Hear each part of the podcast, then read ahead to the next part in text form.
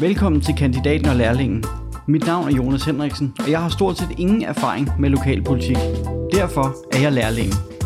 Jeg hedder Gunvar Jensen, og jeg har mere end 30 års erfaring inden for kommunalpolitik, og det er mig, der er kandidaten.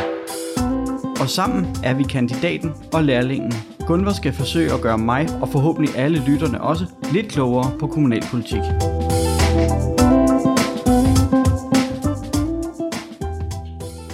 Hej Gunvar, velkommen tilbage. Har du øh, nyt sommeren? Det kan du tro, Jonas. Det har du også. Jamen det har jeg, bestemt.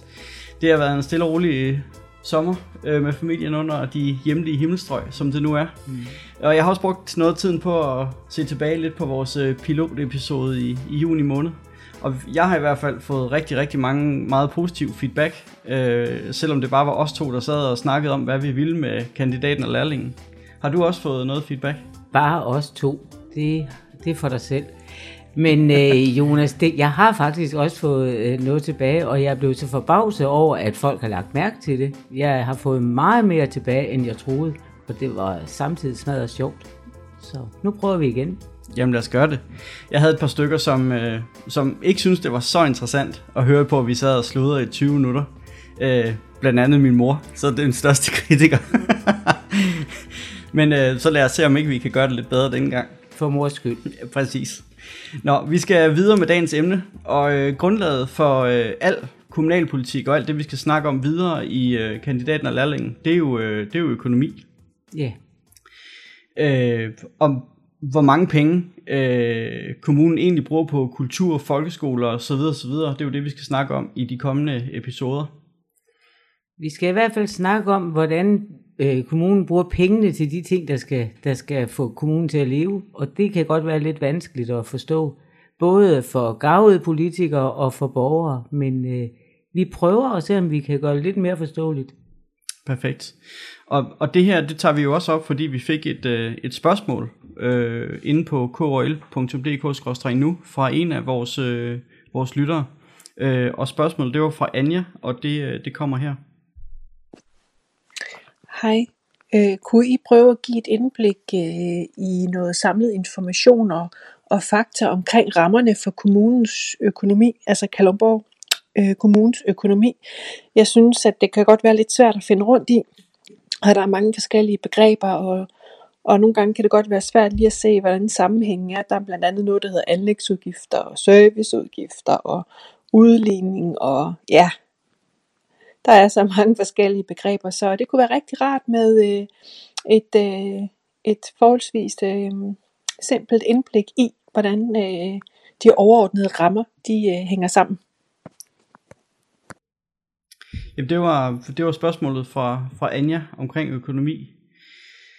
Øhm, og som vi har jo, som vi hvis ikke fik snakket om i vores pilotepisode, så har vi jo tænkt os at øh, invitere gæster, øh, som kan forklare os lidt om, eller som kan hjælpe dig, Gunvar, med at forklare mig, hvordan de her forskellige emner hænger sammen. Og vi har selvfølgelig også en, en gæst med i dag. Og i dag, der har vi inviteret en kvinde, som sidder i kommunalbestyrelsen for Socialdemokratiet på tredje periode. Hun gik øh, ind i politik efter at have modtaget en flot tillidsrepræsentantpris for at kæmpe for tillidsrepræsentanternes ret til at ytre sig. I hendes politiske liv arbejder hun for at skabe bedre, et bedre sikkerhedsnet for de sårbare og de udsatte, samt at skabe bedre rammer for borgere og virksomheder. I sin fritid holder hun af at bruge tid sammen med familien og sejle. Og fun fact, i hendes yngre dage brugte hun meget tid på flikflak og saltometaler som elitegymnast. Det er, det er dejligt at have dig med, Hanne Olsen. Jeg håber, du sammen med Gunvar kan gøre mig og lytterne klogere på kommunal økonomi. Velkommen til kandidaten og lærlingen. Tak for invitationen, og jeg skal gøre mit bedste. Det er godt. Jamen lad os øh, kaste os ud i det. I dag skal vi blandt andet tale om udligning, serviceramme og anlægsramme. Og så vidt jeg forstår, så er det begreber, som overordnet styrer, hvor mange penge kommunen kan bruge, sådan helt grundlæggende.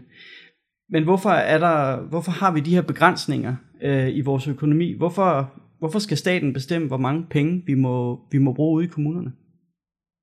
Ja, det allerførste svar på det, det er jo, at øh, vi skal sørge for, at det bliver nogenlunde ens for alle borgere i, i, i øh, Danmark, den service, der er. Det er derfor, man skal prøve på at, at regulere det lidt. Man kan ikke bare øh, være ligeglad med, hvordan det ser ud i Skagen, og hvordan det ser ud i Rødby. Det bliver nødt til at være nogenlunde ens, man behandler borgerne. Det er derfor, der er sådan nogle, øh, sådan nogle regler. Det er jo fuldstændig korrekt, som Gunvar siger, men jeg synes, vi måske skulle tilbage til serviceudgifter og anlægsudgifter, som Anja spurgte om. Øh, fordi nogle gange så øh, gør man det mere kompliceret, end det er. Det er jo ikke spor anderledes end dit eget husholdningsregnskab. Du har nogle penge, du tjener, og dem bruger du til daglig forbrug. Øh, og så lægger du op og sparer op, og så øh, køber du nogle ting, og det er det, der er anlæg i det kommunale budget. Så øh, alt det, der drifter og skal betales, løn og udgifter, det er serviceudgifter, og anlæg, det er det, man har sparet op og køber lidt snold for. Man kan sige det endnu mere populært, så kan man sige, at øh, man sparer op, og når man har penge nok, så køber man en bil. Men det nytter bare ikke, at man køber den bil, hvis ikke man er sikker på, at man også har serviceudgifterne. Altså det der med, at der skal være benzin, og der skal være vægtafgifter, der skal være forsikringer. Når først de ting hænger sammen, så man kan være sikker på, at man har til serviceudgifterne og kan, kan køre i den bil, så kan man købe den. Det, det, det er måske en måde, der er til at forstå det på. I hvert fald er det inde i min hjerne, der kan jeg forstå det på den måde. Men kan I ikke lidt mere grundlæggende prøve at forklare mig, altså Kalundborg Kommune har jo nogle penge på bogen. Hvorfor er det, at der sådan helt grundlæggende er sat et loft på, hvor meget vi må bruge? Altså hvorfor må vi ikke bruge de penge? Ja. Altså staten sætter jo en ramme for kommunerne under et. Ja, hvorfor? Det gør man, fordi man vil styre udgifterne i både stat, amt og kommuner. Og for at være sikker region. på, at man øh, bliver behandlet nogenlunde ens, uanset om man er borger det ene eller det andet sted. Det er faktisk det, der gør, at man laver nogle begrænsninger. Som politiker i en kommune, der kan man godt synes, at begrænsningerne de er godt nok meget begrænset. Altså det strammer, men øh, det er jo det, der er hovedformålet. Det er jo, at det skal være ens. Når så man øh, har besluttet landstallet, så er det jo KL, der indbyrdes øh, forhandler om den enkelte kommunes øh, serviceloft. Og øh, der var et spørgsmål tidligere, øh, om man ikke bare kunne bruge los. Øh, og det kan man selvfølgelig ikke, når man har lavet en aftale, fordi man er nødt til at være solidarisk. Og det ord er jo i hvert fald noget, der betyder noget for os socialdemokrater, at være solidarisk. Så hvis man sidder og har forhandlet noget i sin forening, som KLR, kommunernes forening, så er man selvfølgelig solidarisk over for den aftale, der er lavet. Så selvfølgelig kan man ikke bryde solidariteten. Nej, og man kan også sige, at den aftale, der er lavet, den er jo lavet for alle kommuner i hele landet. Så hvis nogen bruger for meget, er der andre, der er nødt til at bruge for lidt. Så, så simpelt er det. Så der er simp- man bliver simpelthen straffet, hvis man bruger ja. for meget? Ja. ja. Der er også et sanktionssystem inden, altså fra statens side, hvis man bruger for meget samlet set. Ja. Øh, det er meget kompliceret, men, men så får man et slag over fingrene. Og det er ikke kun dem, der har forbrudt sig mod aftalen, der får det. Det er også alle dem, der har overholdt aftalen, der bliver sanktioneret. Dem, der har gjort grimme ting, de får et ordentligt slag, og så får alle et slag også. Ja. Så de, man skal lade være med det. Og selvfølgelig skal man også være solidarisk. Altså, vi har KL til at forhandle det her for os, og så bliver vi nødt til at respektere de forhandlinger, der bliver lavet. Og det gør vi også i Kalundborg, ja. selvfølgelig. Det har vi altid gjort. Ja, ja. ja. Og så hører vi jo ofte folk, der siger, men, men Kalundborg er jo sådan en rig kommune. Er vi, er vi i Kalundborg en rig kommune? Det er jo bestemt. Vi er rig på penge. Ja. ja. Vi, kan, vi kan bare ikke få lov at bruge dem. Nej, det kan vi ikke lige nu, men det er jo nyt. Altså det er jo kun de sidste ja. tre år, at vi har været op og stødet imod det, der hedder serviceloftet. Øhm, for ellers har vi jo kunne bruge tidligere. Men desværre så, så er vi der, hvor, øh, hvor det vi bliver udlignet med, kan vi faktisk ikke bruge til det, vi måske gerne ville. Og så nu, nu snakker du også om udligning, og hvorfor er det egentlig, vi har udligning? Øhm, og hvordan påvirker det Kalundborg Kommunes økonomi? Der er jo nogle, øh, nogle steder i, i de service ting, vi skal gøre for borgerne, hvor, hvor, det, hvor det er skævt.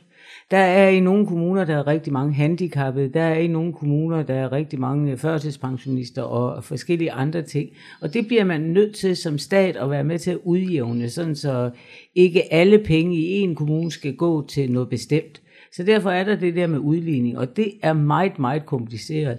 Men heldigvis så har vi fået en udligningsreform nu, som øh, Socialdemokratiet og Venstre er enige om. Så den tror jeg, den er rimelig sikker, at vi har den i nogle år i hvert fald. Og det betyder så også, at Kalundborg Kommune har fået nogle penge. Fordi vi også er særlige med, at vi har mange sårbare og handicappede borgere. Og der er også udligning på selskabsskatter og, og andre ting, men det er mest borgernes sammensætning, der afgør, hvor meget man udlignes for. Og her efter, øh, efter den nye udligningsreform, så ser det ud som om, at, at Kalundborg Kommune bliver hævet lidt i, i udligning. Rigtig meget. Rigtig Ja, meget, ja. ja. Ja. Øhm, og, og det kan måske det kan måske godt se, se lidt mærkeligt ud for, for nogen, at at øh, vi at Socialdemokratiet så stemmer for, at man bruger penge på øh, på skattelettelser. Kunne man ikke have brugt øh, de penge, man fik ekstra ind på udligning til noget andet? Nu siger jeg ikke, at det er nøjagtigt, at det er de penge, man bruger på skattelettelser, men, men giver det mening med skattelettelser? Det giver mening. Vi kunne ikke have brugt dem til noget andet. Fordi vi er faktisk, det har været sagt rigtig, rigtig mange gange, selvom det er svært at forstå det her, så tror jeg, der er så utrolig mange borgere i Kalundborg Kommune, der ved, at vi er nået serviceloftet. Vi bruger faktisk alle de penge, vi må. Så hvis vi får 100 millioner mere, så kan vi altså ikke bruge 100 millioner mere. Det er ikke muligt. Men øh, vi har lov til, fordi det er der så også, øh, regeringen har givet lov til, at man må lave skatteled, sk- skattenedsættelser. Og så har vi tænkt i Socialdemokratiet, det er altså også en service, øh, det, er også service til borgerne, at de skal betale mindre i skat. Så derfor er vi gået med. Plus at øh, vi også med det, øh, plus at vi også med det øh, øh signalerer, at vi faktisk gerne vil være med til at lave et budget.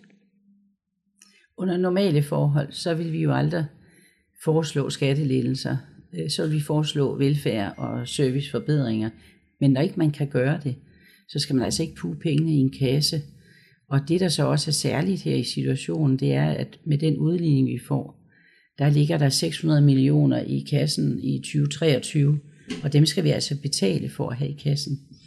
Så jeg synes, så synes jeg altså, at borgerne skal have lov at have de penge ud. det er dem, der har betalt pengene, og så skal de ud og arbejde i stedet for. Og det er jo 30 millioner, det koster, så øh, det er ikke, øh, vi kunne i princippet godt give større skattelettelser, men, men den skattelettelse her er fin, hvis vi får lov til det. Mm. Vi har jo kun sagt ja til at søge om at få lov at sætte skatten ned. Det er faktisk ret godt, du fik det sidste med, Hanne, fordi det kan jo godt være, at vi ikke får lov til at sætte skatten ja. ned til næste år, men så gør vi måske til næste år igen. Ja, ja. Altså, vi har søgt om at få lov til at nedsætte skatten, når vi må, ja. Ja. inden for den øh, periode, hvor det er tilladt. Ja. Og det er også øh, staten, der bestemmer det. Ja, det er den øh, økonomiaftale og, Ja, og ja. udligning og så videre, der er, ligger. Ja. Alle de ting, der ligger til grund for det. Okay. Det er jo sådan set udligningsordningen. Ja. ja. Jamen lad, lad os tale lidt om, om det, der hedder anlægsrammen. Kan I forklare lidt overordnet, hvad, hvad er anlægsrammen, og hvad indeholder den? Altså anlæg, det er jo øh, vores skole, vores øh, daginstitutioner, vores øh, plejehjem, hvis ikke de er, er ejet af ejendomsselskaber osv. Så, videre. så er det anlæg af nye veje, og altså alt det, der er sådan ny indkøb, kan man kalde anlæg. Så det, det er ikke reparation af veje, for Nej, eksempel? nej, nej. det er service, Ja. eller det er drift. Det det er drift. Men det er anlæg, anlæg, hvis det vi skal du lave en anlægger bro. det, ja. Hvis, hvis en bro er gået i stykker, og vi skal Ja. ja. reparere den, så er det anlæg. Ja. Men ellers er det rigtigt, som Hanne siger. Så, så anlæg, det er hver gang du anskaffer og anlægger noget. Og det, der er vigtigt lige nu, når vi får så mange penge i vores øh, kasse, øh, har vi da talt om, Gunvar, så skal vi jo sørge for at få renoveret og bygget nyt. Fordi i og med, at vi kan renovere og bygge nyt, altså institutioner og så videre, så videre, så kan vi måske spare på nogle øh, driftsudgifter, for eksempel til rengøring. Det er dyrere at gøre noget gammelt skidt rent, end at gøre noget nyt rent. Og der, det vil sige, så kan vi frigive nogle penge i driften, og det kan så gå over og blive til bedre velfærd, eller bedre service. Så, så det, der er vigtigt nu, det er, at vi får sat en masse drift, eller en masse anlæg i gang, få renoveret. Problemet er bare, at vi har virkelig svært ved at skaffe håndværkere og så videre til at få det lavet. Så, så der er mange ting, der, der kan ses som udfordringer. Men det håber vi der med, at vi kan øh, byde ind med til budgetforhandlinger. Ja. At vi virkelig skal have øh, renoveret vores bygninger. Ja.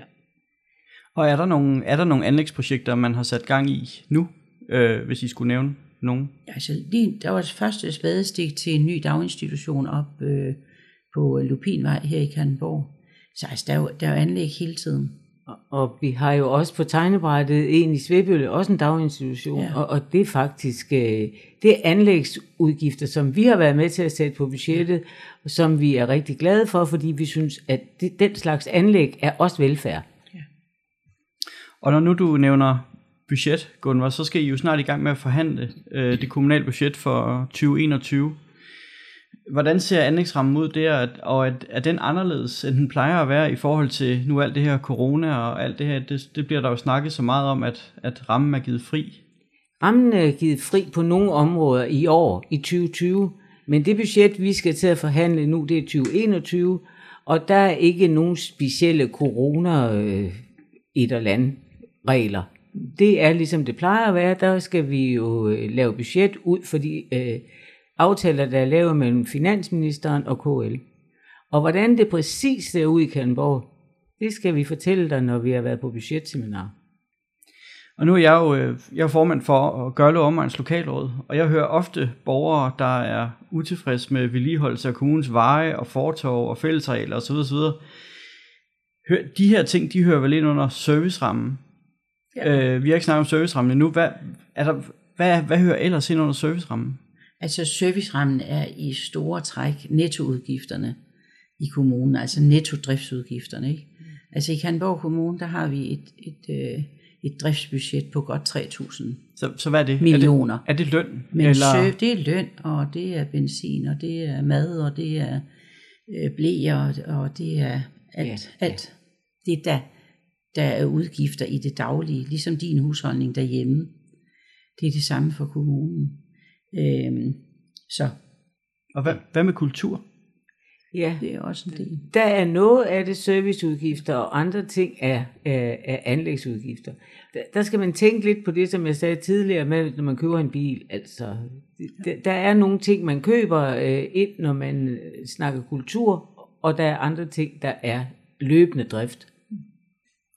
Og lige bestemt det der med veje og, og stier og grønt og ukrudt og alt det der, det er jo noget, der bliver talt om til alle sammenkomster overalt i kommunen, fordi alle kunne godt tænke sig, at det så anderledes ud, specielt lige der, hvor de selv bor. Ja. Øh, men men øh, vi bruger de penge så godt vi kan. Øh, og øh, vi har jo en, en driftsafdeling, som i princippet skal tjene sine egne penge. Og det, det er det, man i det offentlige kalder et nulbudget.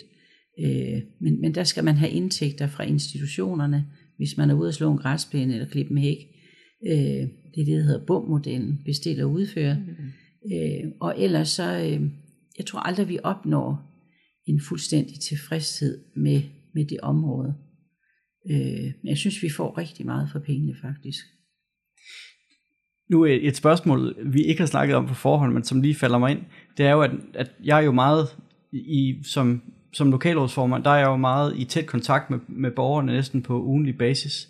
Og det jeg jo tit hører, det er, i gamle dage, Ja. før kommunesamlægningen, Ja. der, der, der kunne man flere ting. Der var, der, der var servicen bedre. Er, der, er, er der noget om det? Jamen, altså, jeg tror, der er noget om det, fordi der var jo den lokale vejmand. Og hvis ikke han gjorde det ordentligt, så kunne han jo ikke komme ned og handle i brusen, Ja. ja. fordi så fik han en over nakken. Eller hvorfor har du ikke været der og der? Så jeg tror på en eller anden måde, der har været flere hænder ude i det grønne område. Altså det, de kaldte vejmænd før, de sørgede jo for alt i en kommune. Og alle vidste, hvem de skulle ringe til, hvis der var. Hvis der stod vand på den mark, så vidste den vejmand, og så var det nogle dræn derude, der var lukket, eller et andet sted. De havde så stor en viden lokalt. Og når vi har en samlet afdeling for vej, så har vi mistet den der, det der meget, meget store lokalkendskab. Det tror jeg ikke, man... Altså, det tror jeg er rigtigt. det, det var jo en anden måde, man ja. Drev kommunen på i gamle dage, og, og det, vejmændene, de klarede alt. Ja, men de blev også tvunget til at klare alt, fordi hvis der var et eller andet vandrør, eller et eller andet, der så forkert ud en søndag, så ringede man jo bare til vejmanden, selvom man bare var almindelig borger. Og det er da en sjov historie, og det er da rigtig skægt at fortælle sådan nogen, men jeg vil ikke tilbage til det, for det synes jeg faktisk slet ikke er i orden, at det er sådan, det var. Men sådan var det bare. Ja. Ja. Altså, jeg tror, oplevelsen af det er korrekt. Ja. Ja. Det, Og så, så talte vi tidligere om, om det budget, som kommunalbestyrelsen skal i gang med at forhandle. Øh, men hvordan foregår så nogle forhandlinger egentlig? Og det starter jo med, at vi bliver inviteret til et øh, budgetseminar, hvor vi ligesom hele kommunalbestyrelsen får, øh, får legne op, hvad det er, vi har at, at gøre med, og hvad det er for nogle udfordringer, kommunen har. Og på samme måde, så øh, kommer vi jo med nogle af de ønsker, som vi har fundet ud af, at vi har kunne have brug for at bruge penge til. Det er jo kommet ønsker øh, gennem hele året. Så det er faktisk sådan, det starter. Altså jeg vil sige, det, det er ligesom alle andre forhandlinger. Man går ind og har nogle øh, planlagt nogle ønsker til både øh, drift og til anlæg, øh, og så øh, forhandler man. Man giver og tager, øh, og kommer forhåbentlig ud med et fælles resultat. Jeg synes, det er rart at være med i et budget.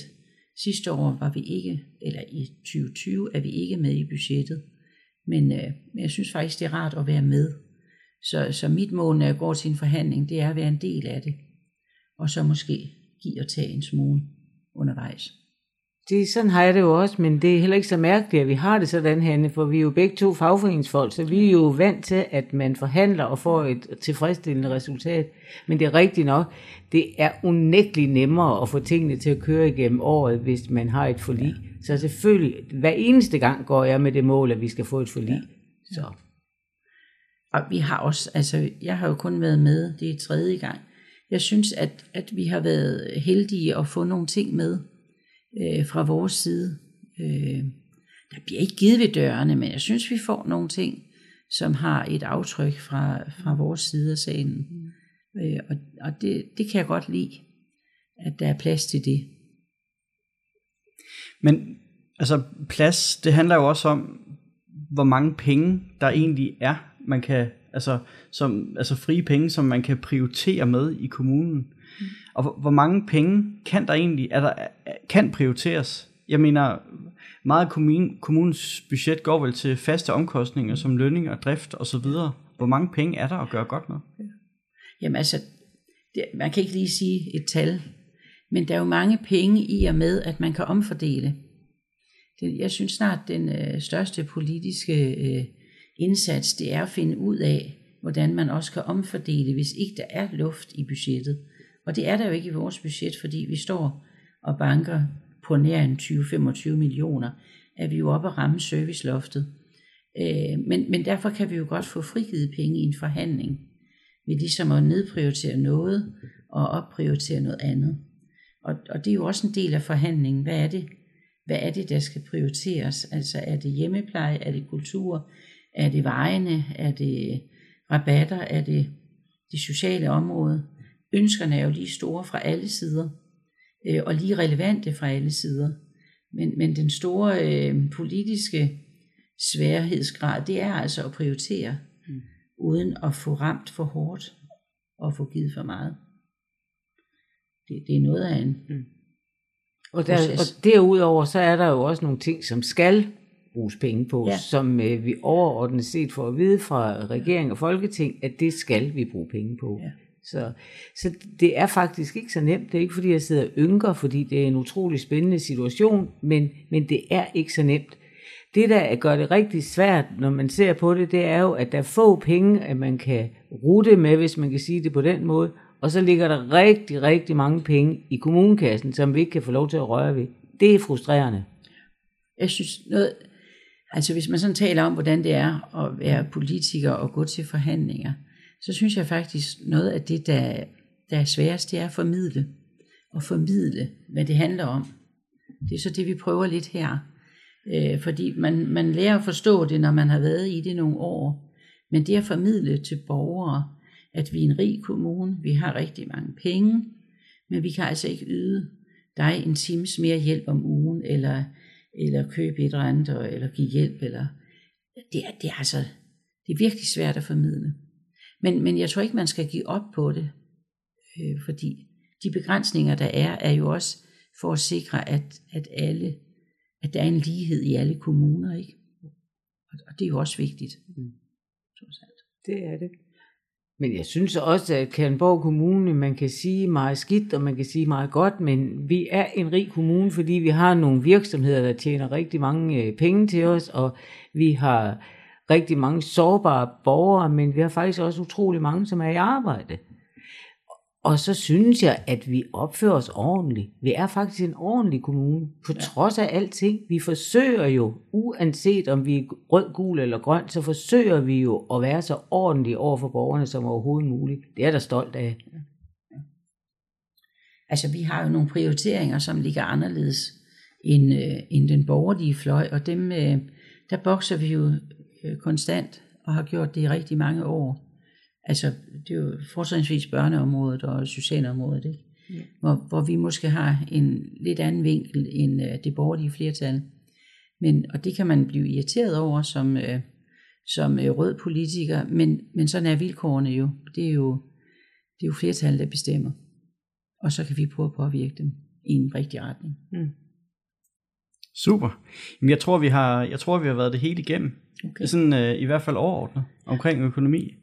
Ja, du blev klogere, lærling. Jamen, det synes jeg bestemt, jeg er. Det dejlig, synes jeg bestemt, dejlig. Ellers kommer vi igen. Præcis.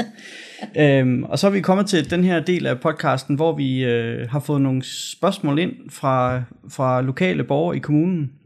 Øh, og de har været inde på krl.dk-nu og stillet nogle spørgsmål. Og vi har valgt øh, tre spørgsmål ud.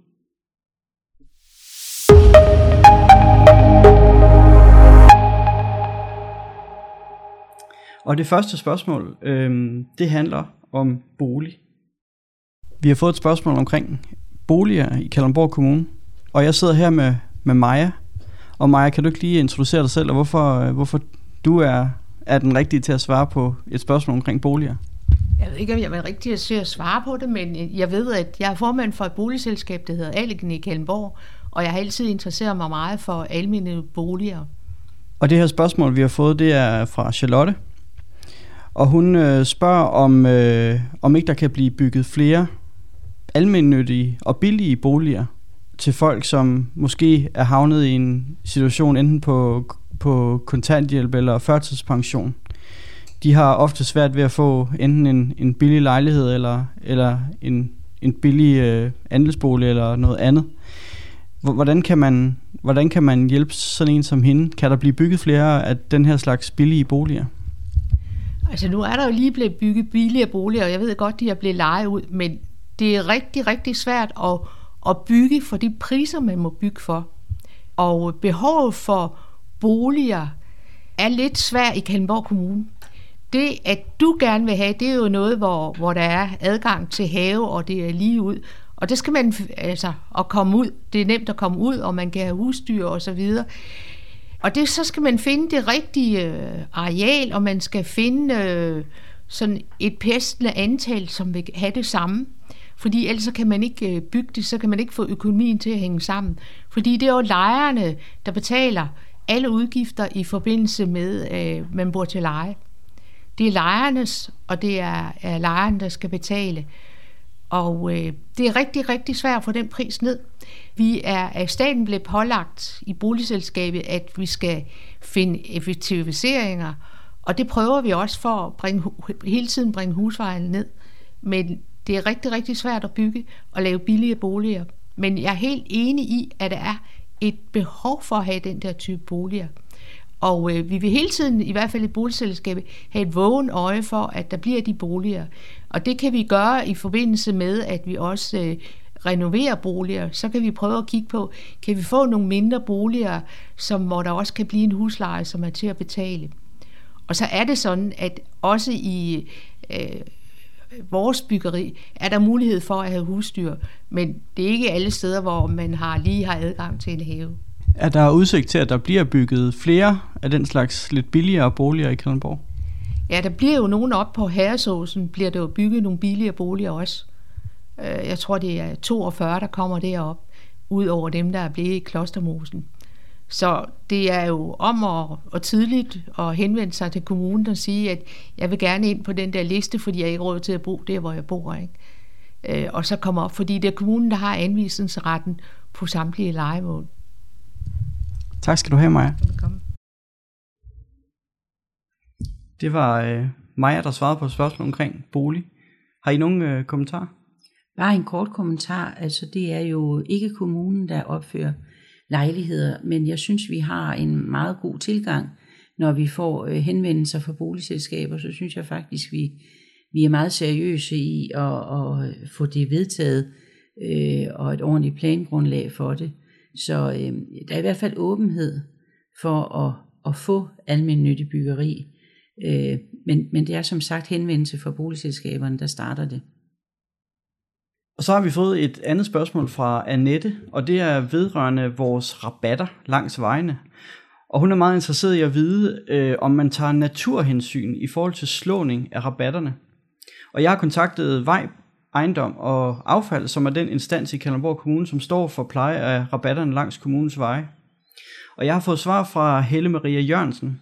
Hun skriver, at rabatterne ikke regnes med som natur, og at det udelukkende er et spørgsmål om trafiksikkerhed, om hvor tit de slås.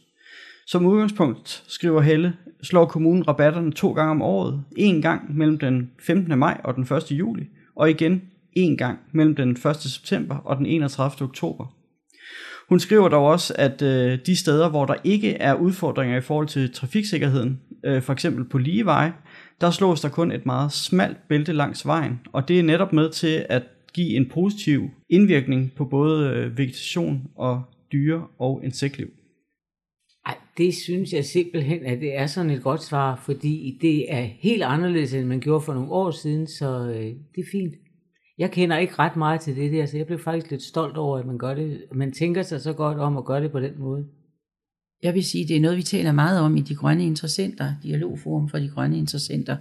Og vi har faktisk et eksperiment ned omkring Gørlev, hvor der er en strækning, hvor man sår øh, sommerblomster øh, for at få en bedre biodiversitet. Øh, så vi eksperimenterer med det og gør det der, hvor det er trafikforsvarligt. Og det sidste spørgsmål, vi har valgt ud, det kommer fra Marianne og handler om at sikre affaldsspande mod måger og ræve i Kalundborg Kommune. Og her er det også øh, Helle Maria Jørgensen, øh, der er kommet med et svar, og hun skriver, at der på udsatte lokaliteter i kommunen er designet affaldsbeholdere, øh, der netop er designet for at undgå det her problem. Og ellers er der lavet tilpasning til eksisterende beholdere. Og så er der bare, så skriver hun også, at der, der er bare andre steder, hvor at øh, det ikke giver mening inden for en økonomisk ramme at gøre noget ved de her øh, skraldespande. Øh, men der er til gengæld en, øh, et større fokus på tømningsfrekvensen, altså hvor, hvor tit øh, der bliver ryddet op og tømt skrald i de her områder. Mm? Jeg har en lille kommentar til det, fordi vi taler jo meget om det i teknik og miljø, og vi har nogle fantastisk intelligente fugle i Kandenborg Kommune. De kan hænge på kanten af skraldespandene nede i Kornegade, og så kan de fiske det op, de har lyst til at æde, og resten det smider de rundt omkring skraldespanden. Og det er rigtig irriterende. Men øh, jeg vil sige, derude i naturområder, for eksempel på Giseløre, øh, vi har i hvert fald haft en drøftelse af, jamen skal der i grunden være skraldespanden? Er det et problem for, for borgere at have sit eget skrald, tage sine ting med på stranden, og så tage det med hjem og smide det i sin egen skraldespand? Fordi det er, det ser forfærdeligt ud, det ligger og flyder. Øhm, og lige nu, der har vi kæmpe store skraldespande ved hver eneste en bænk. Øh, og spørgsmålet er, om om ikke man kunne notche folk til at tage sit skrald med hjem. Altså, det er jo ingen betingelse for at sidde på en bænk, at man skal kunne komme af med alverdens ting i en skraldespand. Så vi, vi snakker meget om det, men, men øh, vi har ikke sådan en ens øh, lydende øh, skraldespand, vi bruger øh, overalt i kommunen. De koster det hvide øjnene. En skraldespand koster faktisk 7.000 af nogle af de der skraldespande, så det er helt vanvittigt. Det er lidt mærkeligt, at Hanne hun sidder og opfordrer til, at vi ikke har nogen skraldespand, for så vil, ikke, så vil vi ikke have så meget skrald. Men jeg tror faktisk, du har ret, for jeg kommer til at tænke på, at her i foråret, så har jeg været med min kollega ude og gå tur ude på Vindekilde ude øh, på Røsnes. Jeg kunne ikke finde nogen skraldespand, men jeg kunne sandelig heller ikke finde noget skrald. Det var det første, jeg lagde mærke til, at det var så rent. Ja. Så. Ja, man taler meget om det i fri natur, der har jo været sådan en periode, hvor man synes, der skulle være alt muligt, og i hvert fald nogle kæmpe skraldespande. Mm. Men når man fjerner dem, så er der mindre skrald, end når man har skraldespande. Så, så vi er nødt til at tænke over det. Og så nu taler vi drift. Altså hver gang vi sætter en skraldespand, så skal den jo tømmes. Og det bruger vi jo driftspenge på, som vi måske kunne bruge bedre på nogle hænder til nogle mennesker. End, og så kunne folk slæve den der øh, hundehømmer med i lommen, eller, eller et ævelskrog, eller hvad man nu har. Tag det med hjem, i stedet for at smide det. Så, ja.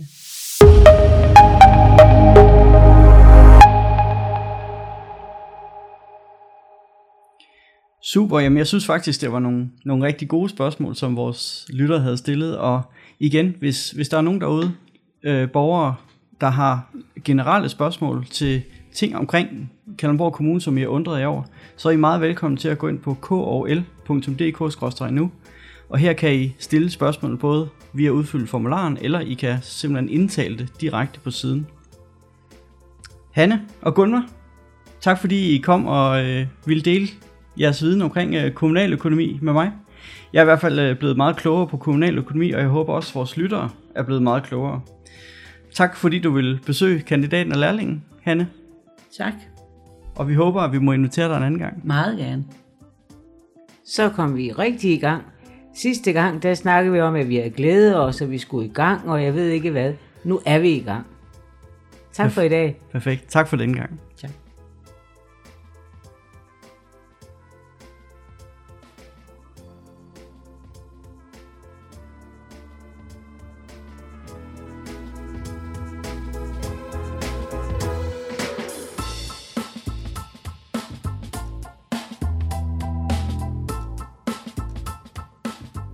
Podcasten er produceret af Lokalguide og Autos Media. Find mere information om podcasten på k og l.dk.